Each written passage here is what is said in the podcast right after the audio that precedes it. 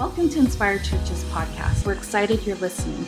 Our hope is to inspire you to grow in God's Word, to grow more in love with Christ, and to go be a light wherever you are.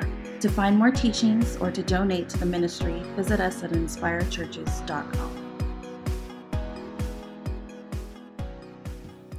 You know, the circumstances surrounding uh, the birth of Jesus, I think, um, well, I know, uh, were a lot darker than we think. Um, in fact, we tend to kind of, and I'm not knocking this at all, I think it's beautiful. We have our nativity scenes and we have our lights and we have all the beautiful things we do to celebrate the beauty of Christmas. But I think it's really good to understand that that first Christmas wasn't as beautiful as we think it was. Um, for starters, this story that we celebrate is super scandalous. Um, what do I mean by that? You know, today we revere Mary. But during that first Christmas, she was a pregnant teen and who couldn't prove who her baby daddy was. She was a pregnant teen who couldn't prove who the father was. Not only that, but she had broken the heart of her fiance because one thing we knew for sure he was not the father. In fact, the best Mary could hope for in an ancient Mid-East patriarchal society was for Joseph to have mercy on her, divorce her privately, and then she would pray that her family would not disown her because she had brought shame to their name. You see, for Mary and even for Joseph, that first Christmas was filled with moments of both great sorrow and great joy. You with me? But even after overcoming those difficulties, darker obstacles laid in wait. It lay in wait. Because of a decree made by a foreign ruler, Joseph had no choice but to take the nine month pregnant Mary on an uncomfortable 90 mile journey to Bethlehem from Nazareth. And once they arrived, they couldn't find a place to rest because every hotel room had no vacancy. Ladies, can you imagine? Are you ready for this? Your honeymoon, your baby moon and your delivery room all being experienced in the same unsanitized conditions of an ancient Mid-East one-star motel room. Thank God Mary didn't, or thank God he didn't choose some of you to have his baby. I'm not staying there. Not only was the first Christmas an emotional roller coaster, but it was one of the most unpleasant and unforgettable experiences, uncomfortable experiences of their lives. And they were just newly married.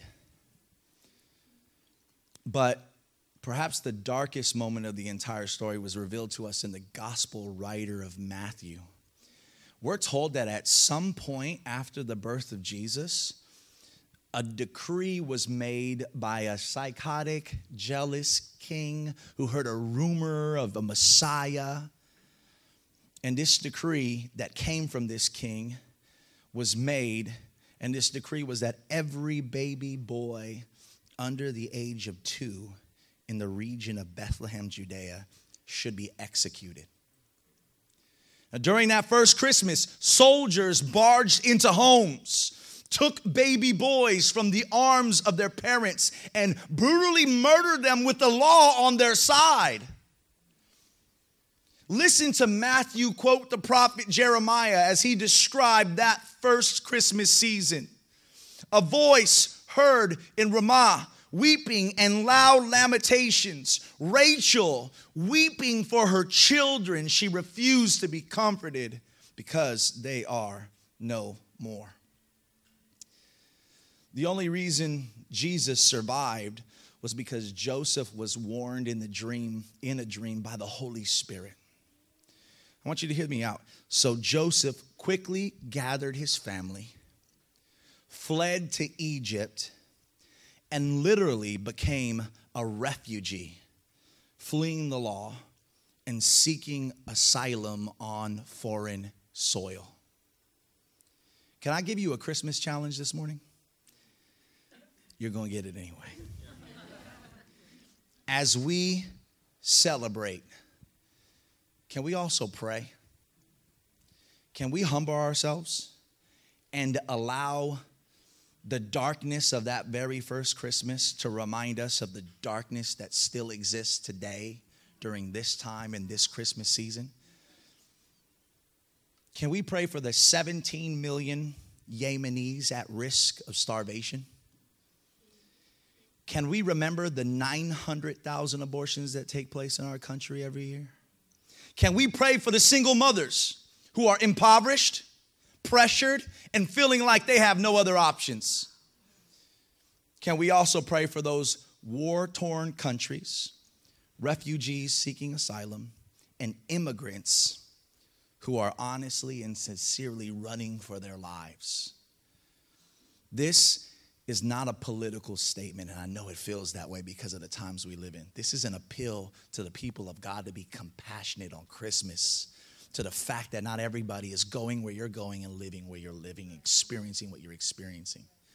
I'm not asking you to be political, I'm asking you to be prayerful, and I'm not asking you to be critical this Christmas, but I'm just asking you to be compassionate. Can we pray, regardless of where you fall on the line? Can we pray? Heavenly Father,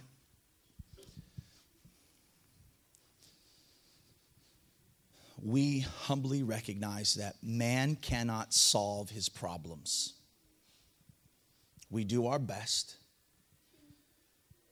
but we need the lordship of Jesus. No king, no president, no nation can ever put into any type of law anything that could bring what only you will bring at your return.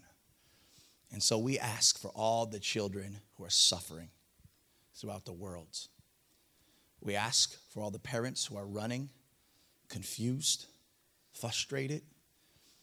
Lord, we ask that as we celebrate family and we celebrate Christmas, I ask if there's anyone in here suffering. Lord, we just pray that your Holy Spirit would speak, your words would bring hope of greater that's coming in you, and that one day everything will be made new. And so I pray that every family represented here would focus on you and focus prayerfully, Lord, on those that are in need of hope in this dark time. And we ask that you would be with us this morning. Your word would speak in Jesus' name that we pray. Amen. Amen and amen. It was in the midst of that darkness that there was an explosion of glory the night that the Savior of the world was born. There was an explosion of glory in, in the form of announcement made to shepherds. And we're going to focus on that today in Luke chapter 2. So if you have your Bibles, we will go to Luke chapter 2. We will read verses 8 through 21. We'll also have it for you here on the screens. But I love for you, if you do have your scriptures, to go there with us. Again, it was in the midst of that darkness that there was an explosion of glory announcing the birth of a Savior, our Savior. Luke chapter 2, verse 8, and we'll read all the way to 21, reads like this In the same region, there were shepherds out in the fields, keeping watch over their flock by night. And the angel of the Lord appeared to them, and the glory of the Lord shone around them. And they were filled with great fear. And the angel said to them, Fear not, for behold, I bring you good news of great joy that will be for all people. For unto you born this day in the city of David a Savior who is Christ the Lord. And this will be a sign for you. You will find a baby wrapped in swaddling cloths and lying in a manger. And suddenly there was with the angel a multitude of heavenly hosts praising God and saying, Glory to God in the highest and on earth peace among those whom he is pleased. When the angels went away from them into heaven, the shepherds said to one another, Let us go over to Bethlehem and see this thing that has happened, which the Lord has made known to us. And they went with haste and found Mary and Joseph and the baby lying in the manger. And when they saw it, they made known the saying that had been told to them concerning this child. And all who heard it wondered at what the shepherds had told them. I love this. But Mary treasured up all these things, pondering them in her heart. And the shepherds returned, glorifying and praising God for all they had heard and seen, as it had been told to them. And at the end of eight days, when he was circumcised, he was called Jesus, the name given by the angel before he was conceived in the womb.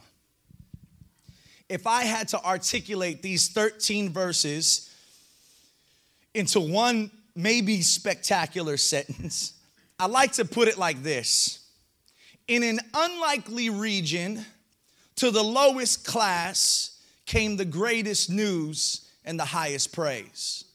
In an unlikely region, to the lowest class came the greatest news and the highest praise. It's from this sentence that I want to break today's message down into four sections unlikely region, lowest class, greatest news, and highest praise.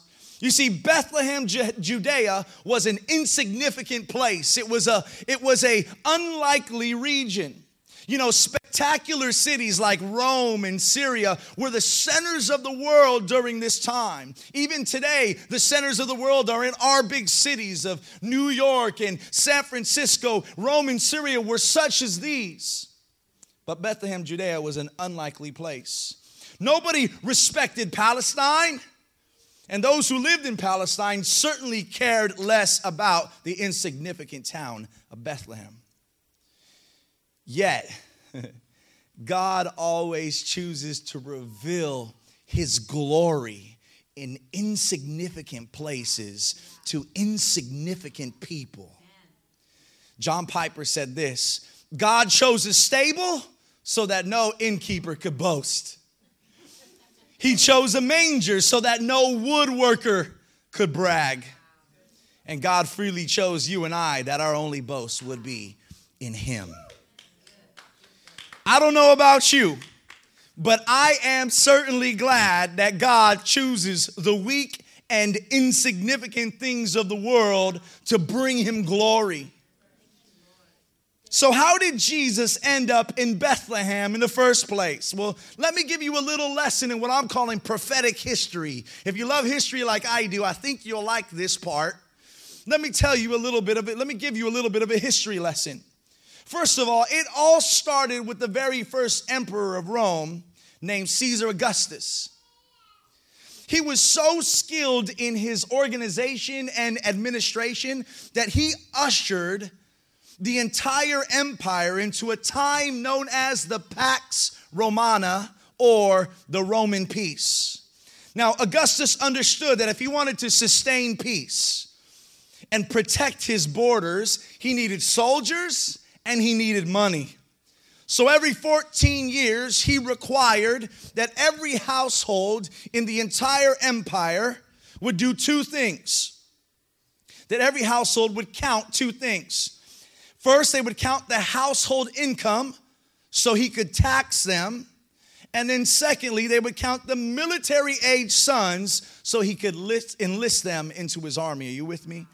So, by decree of a pagan emperor who lived more than 800 miles away, Mary and Joseph left their home region of Nazareth, Galilee, and made the 90 mile trip to Bethlehem, Judea, because that's where Joseph was originally from, and that's where he had to go in order to be counted in this census.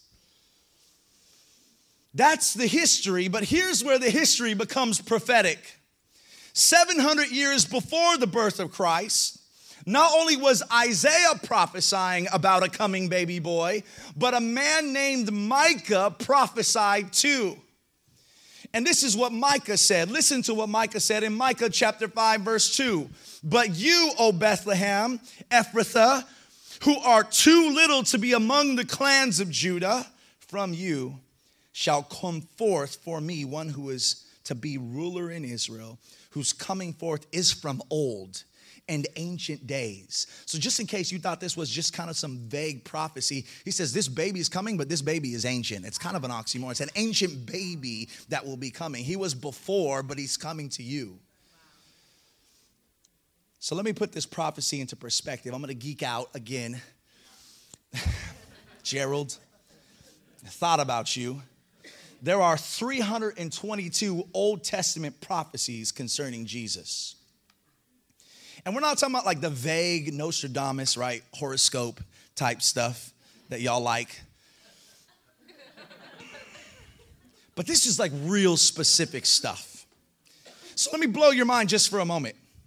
There was a professor of science named Dr. Peter Stone who wrote a book, and you can look it up, called Science Speaks. Some of y'all are gonna look that up, I already know and he wanted to know the statistical probability of one man randomly fulfilling all 322 Old Testament prophecies of Messiah.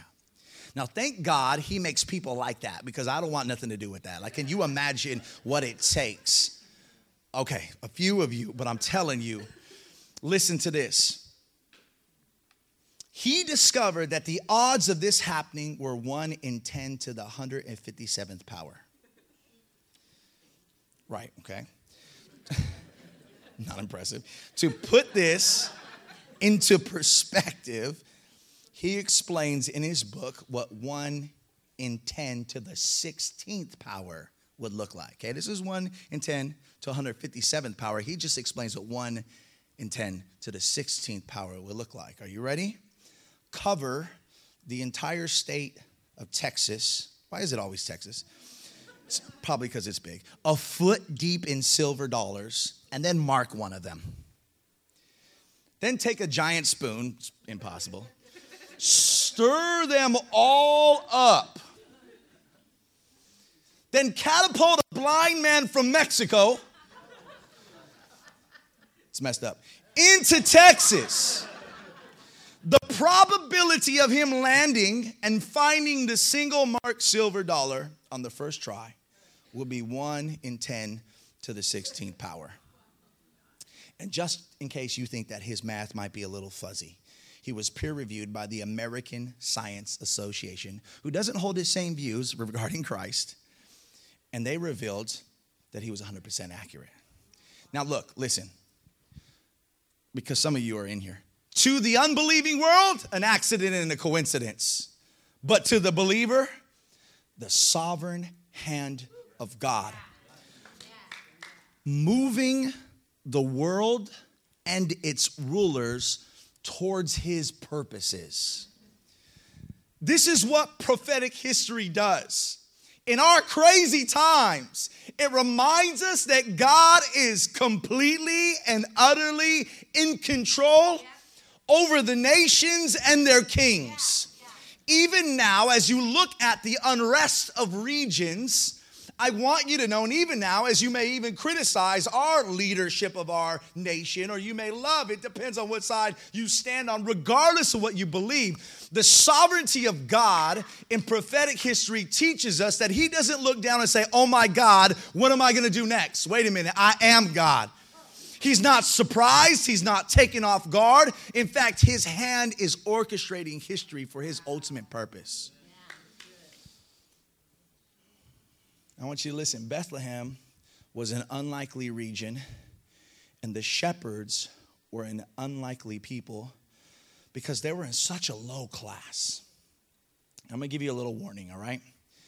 I'm going to ruin some of your romanticized views of the shepherds during Christmas, okay? I'm gonna ruin it today. Are you ready? Yeah. Shepherds were low lives. They were the ultimate unskilled laborers. Many of them were rogue and criminal who couldn't be trusted with normal functioning jobs. Now, get this not only were they not allowed to worship in the temple, but they weren't even recognized as trustworthy witnesses in court.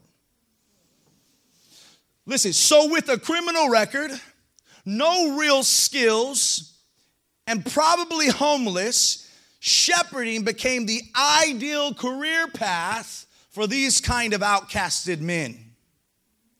Now, during this time, there were only two kinds of shepherds a child or an adult male who had failed in life.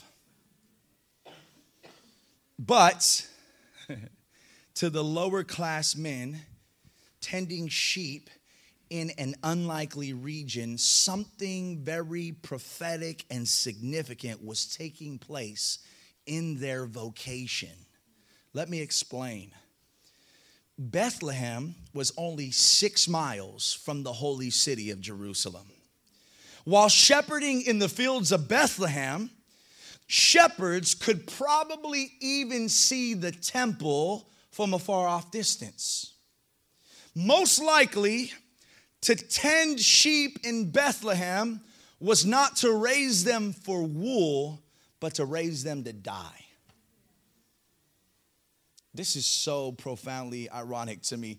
These low life criminals were literally keeping watch over those little lambs that would be raised to die for Israel's sins. Those guilty and condemned criminals, those lawbreakers, they were the ones in whom God was pleased to deliver the greatest news in the history of humanity. Let this blow your mind. The holy God chose the lowly criminal to reveal his greatest glory.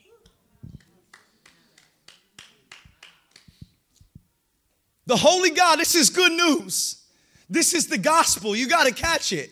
The holy God chose to reveal his greatest glory to the lowly criminal. Now, why in the world would God do something as ridiculous as that?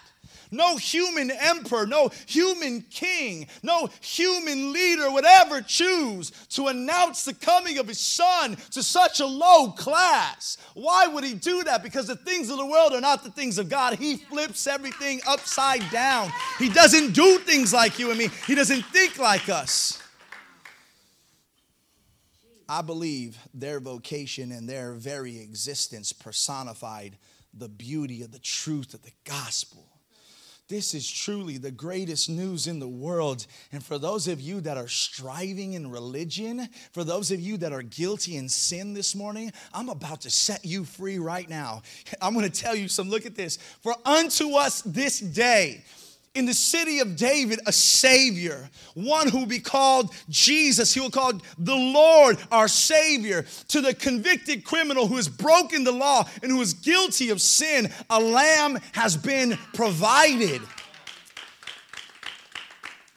a lamb has been provided. No, God does not turn a blind eye to sin. You want to hear the bad news? Yes, God pours his wrath out to lawbreakers and sinners. But to those who repent and believe in Jesus, their punishment has been borne by Christ on the cross.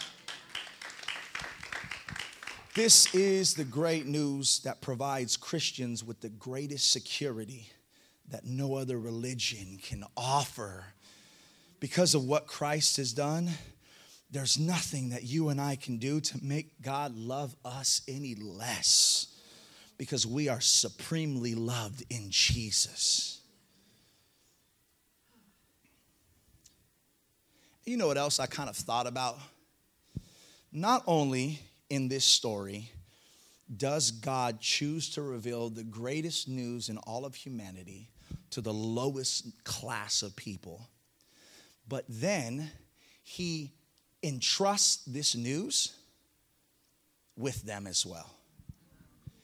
And so the scriptures say they make haste and they begin to tell everybody what God had revealed to them.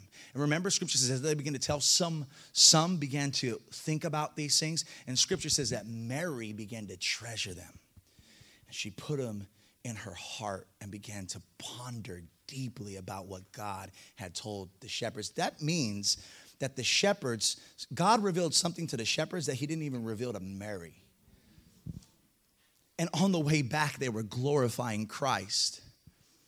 Now, if this doesn't speak to us, then I don't know what, but God will always entrust his beautiful gospel to flawed men. And it will be the condemned rogue criminal who will preach the gospel to the world because they personify the beauty of what Christ has come to do. He has come to die in your place because we are guilty of our sins. Not only does he reveal this truth to the criminal, but then he entrusts criminals like me to preach his gospel. And if you're a follower of Christ, you're a criminal too, and he's entrusted you with this same gospel.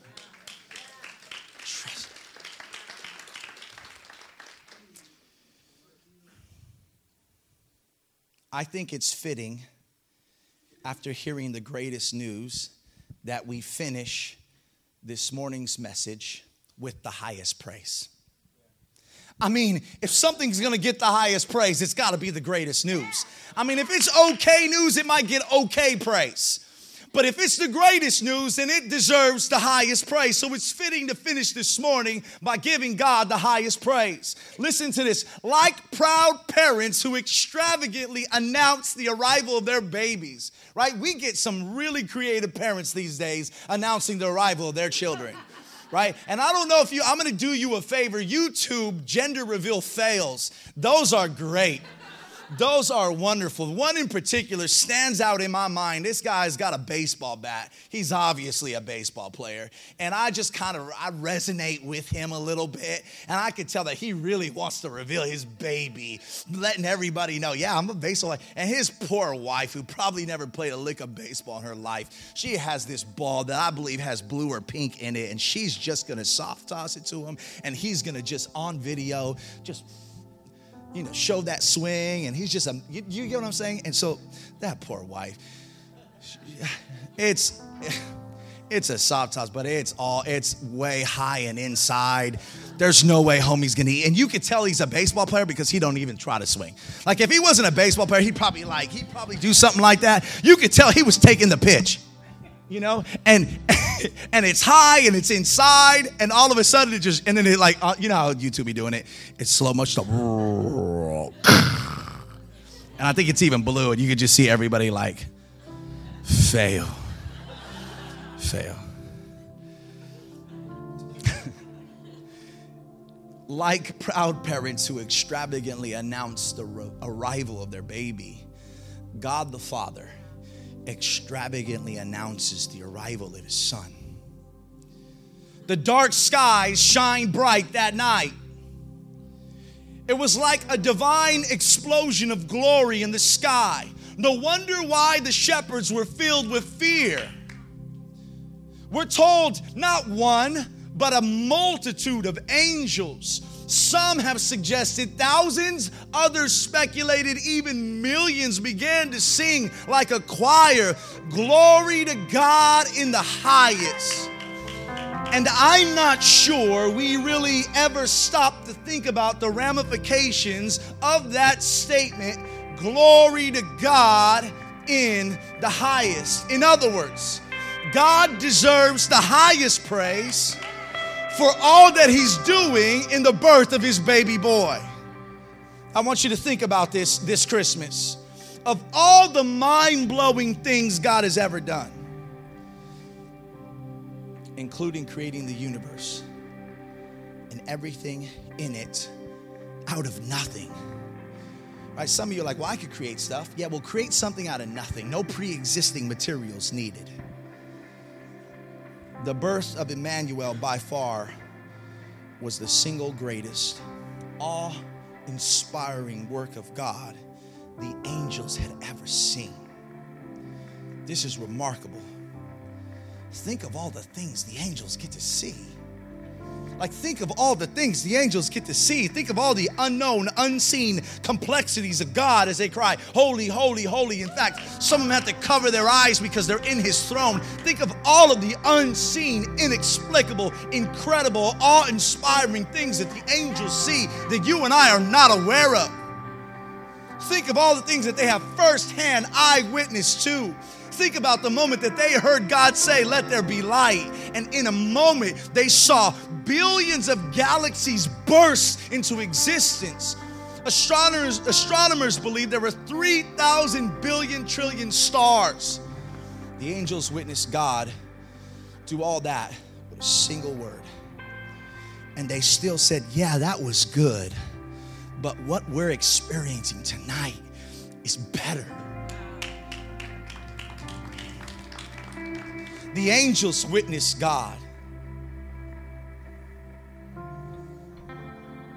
do something that to this day, Peter still tells us that they look at and they can't understand. Peter says that they long to know. They're so awe-struck by what God did Christmas. What the angels thought and still think today deserves their maximum wonder and admiration was this. That 2,000 years ago, the creator of the universe covered himself in carne. He covered himself in flesh. He came to this earth that he created so that he could one day die for what he created.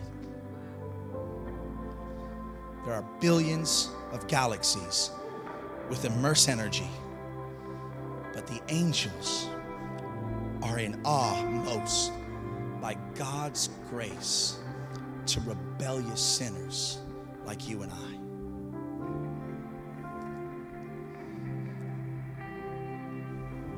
There are billions of galaxies with immense energy. Angels are in awe most by God's grace towards rebellious sinners. Can I just say something? Glory to God in the highest.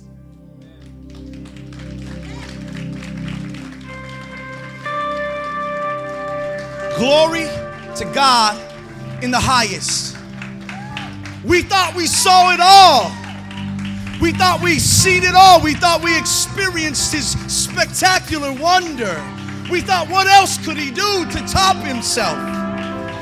But to this day, in this moment in the heavens, the angels still stare and wonder.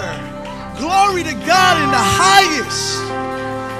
The God of the universe put on flesh and he dwelt among us, and no religion understands that. Why would a God come down and become a man? And if he did come down, why would he choose a stable and not a palace? No king of the earth would ever introduce his son in this way, but glory to God in the highest because his wisdom is far above and beyond yours and I. And the angels still wonder, still long for, and still take awe in the fact that God of the universe put on flesh. He was born as a baby boy so that one day he could die for condemned criminals. This Christmas season, as we have been celebrating and suffering, as we have been experiencing the ups and the downs, the sorrows and the joys, and we've been anticipating, celebrating the coming of Christ. Lord, we also, as a church, anticipate when you will come again. You will make all things new. And I just pray if there are any hearts in here today that are covered in darkness, that the same thing you did for creation when you said, Let there be light, you'll also do to our hearts. And so I just pray if there's anyone who doesn't know this beautiful King Jesus, I pray that they would humbly repent and believe the gospel. I pray, Lord God, that they would not make it about a, a, list of rules. They would not make it about a list of wrongs and rights because they are we are all condemned. We are all criminals. We all can't keep the law, but in Christ we are made righteous. So I pray that we would embrace this Christmas truth and we would celebrate it. And even though the season might be culminating in two nights, two days, I pray that the church would always be the light in the dark until you return. So, Father, will you bless us? Will you be with us as we give you the highest praise? Because you came down to the lowest place and brought your great news to the lowest people. And for that, we love you eternally. We are grateful for you. In Jesus' matchless name, we pray, Emmanuel, God with us. In Jesus' beautiful name, we wonder and we are in awe. And we ask all these things in you. Amen, amen, and amen.